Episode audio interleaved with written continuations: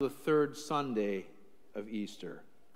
And the journey continues as the disciples then and now wrestle with what it means that Jesus is risen from the dead and how it is that he is present with his church.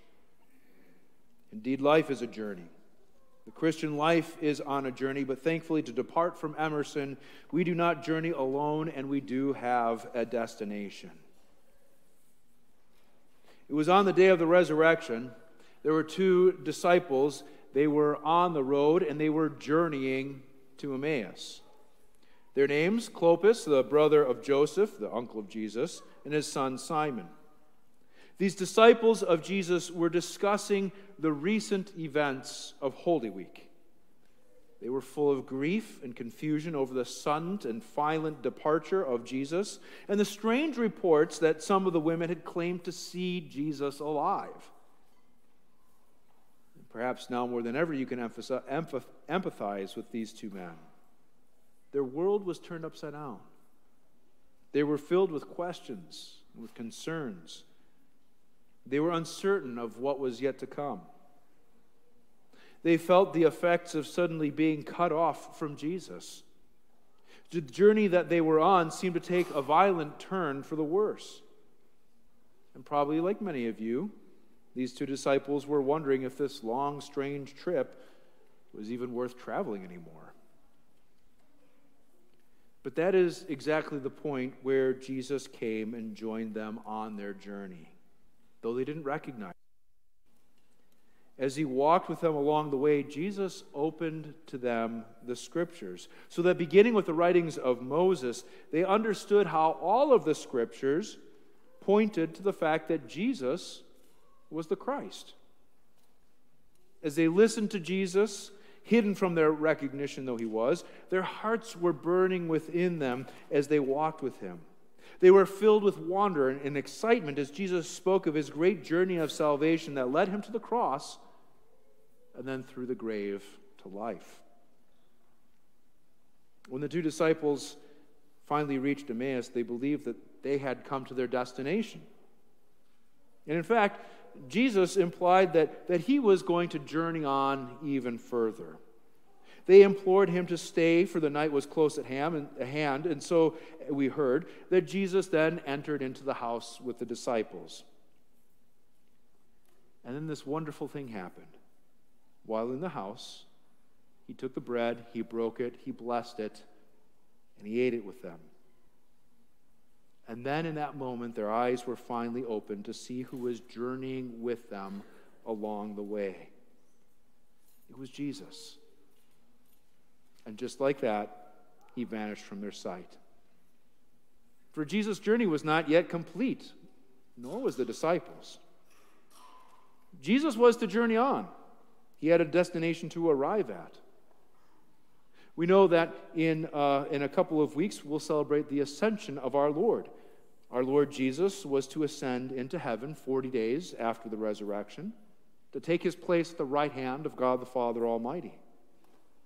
Yet before he physically ascended, he promised his presence to the disciples, to his church, the promise of the Holy Spirit. Stay in the city until you are clothed with power from on high. Wait there until my promise is fulfilled, and then you, church, will journey on. And in your journeys, I will be present with you as you proclaim repent, repentance and the forgiveness of sins, beginning, beginning here in Jerusalem and reaching to all the nations of the world. For I am the way and I am the destination, and I will walk with you and I will lead you to your journey's end. Jesus would journey on, and so would his disciples. Though now physically separated after the ascension, the risen Jesus promised to be present with his disciples in a different way. He promised to be with them in a sacramental way. Though hidden from plain sight, the eyes of faith perceived the present Christ cloaked in his word and his sacraments, trusting in his promises. He promised that where two or more of you are gathered in my name, there I am with you. As the disciples gathered to celebrate the meal that he instituted, They took comfort in the presence of the risen Christ when he promised, Take and eat, this is my body. I am present in my meal. This body and blood journeyed to the cross and the grave to purchase your redemption. This is my risen and living body and blood, which gives you the forgiveness of sin, life, and salvation. By my word of promise, I am with you in this sacrament. And so, from that point on, year after year, Sunday after Sunday, the disciples of Jesus throughout the ages have journeyed through life knowing that Christ has been walking alongside them every step of the way. Through times of extreme joy and times of profound sadness, in times of health and in times of illness, in times of clarity and in times of confusion, in times of community and in times of isolation. Jesus has been and continues to be present with his disciples as they journey through this life. And everywhere the disciples of Jesus journey, well, they proclaim the repentance and forgiveness of sins in his name. Life is indeed a journey with our risen and our present Lord. But what about the destination? All, where's, this, where's this headed? Every season of the church year brings us one step closer to the destination. Every day that we live with the assurance of the risen and present Christ, it brings us closer to that great and glorious day. For the risen and present Lord, well, he's not done with his journey. Though he has ascended into heaven and sits at the right hand of God the Father Almighty, this is not his final destination. Remember the words of the Apostles' Creed. He ascended into heaven, sits at the right hand of God the Father Almighty and from thence. Meaning from there. Where? Well, from heaven, the right hand of God, he will come. Well, where will he come? Here. For what purpose? To judge the living and the dead, to bring about the fullness of all of his work, his journey of salvation, the resurrection of the body, and life everlasting. That's the destination. He will journey from his throne and be physically present among his creation. Unlike in the past, where his journey to his creation was, was clothed in humility for the purpose of salvation, hidden even as he was with the disciples, and cloaked even now in word and sacrament, his coming again in the last day will be in, splend- in the splendor of his majesty, for the raising of the dead, for the vindication of his people and for the whole world to see. Thanks be to God. Today, his people gather to hear his word, receive the forgiveness of their sins, to be strengthened in their faith in this place, longing for a foretaste of the feast that is still yet to come. But upon his return, brothers and sisters in Christ. He will gather his people from every nation where the forgiveness of sins has been proclaimed.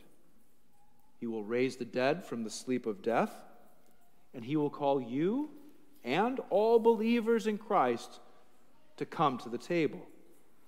And there, dear brothers and sisters in Christ, then you will have come to your destination. As Christ spreads before you his disciples a wedding feast under the new heavens and the new earth, you will eat and drink a feast of rich food full of marrow of aged wine well refined. You have been baptized into Jesus' death, will be raised just as Christ Jesus was raised. You will not be a spirit, but will be flesh and blood, as the Lord has created you. You will eat and drink just as the risen and present Christ had done. Yes, you will have reached your destination. The journey of your life will have found its way home to a home renewed, where sickness, where tears, where isolation, where confusion, where sin and death will be swallowed up forever, never to touch you again. And once there, your life will continue in the presence of the risen and present Christ. For Jesus is the way and the destination. So, dear brothers and sisters in Christ, while, while life's journey may be a long, strange trip, Christ is still risen and he is still present. He will lead you among the winding roads of this life, caring for you at every point, pledging to you himself. And since he has walked through the valley of the shadow of death and he has come out alive, do not be afraid for he is able to bring you from death to life as well. He will bring you to your destination, to the green pastures of the recreated creation, and there the marriage feast of the Lamb will be served in its full. For Jesus is the way, Jesus is the destination. Jesus walks with you. Christ is risen. Alleluia. He is risen indeed. Amen. May the peace of Christ, which passes all understanding, guard your hearts and your minds in our risen Lord. Amen.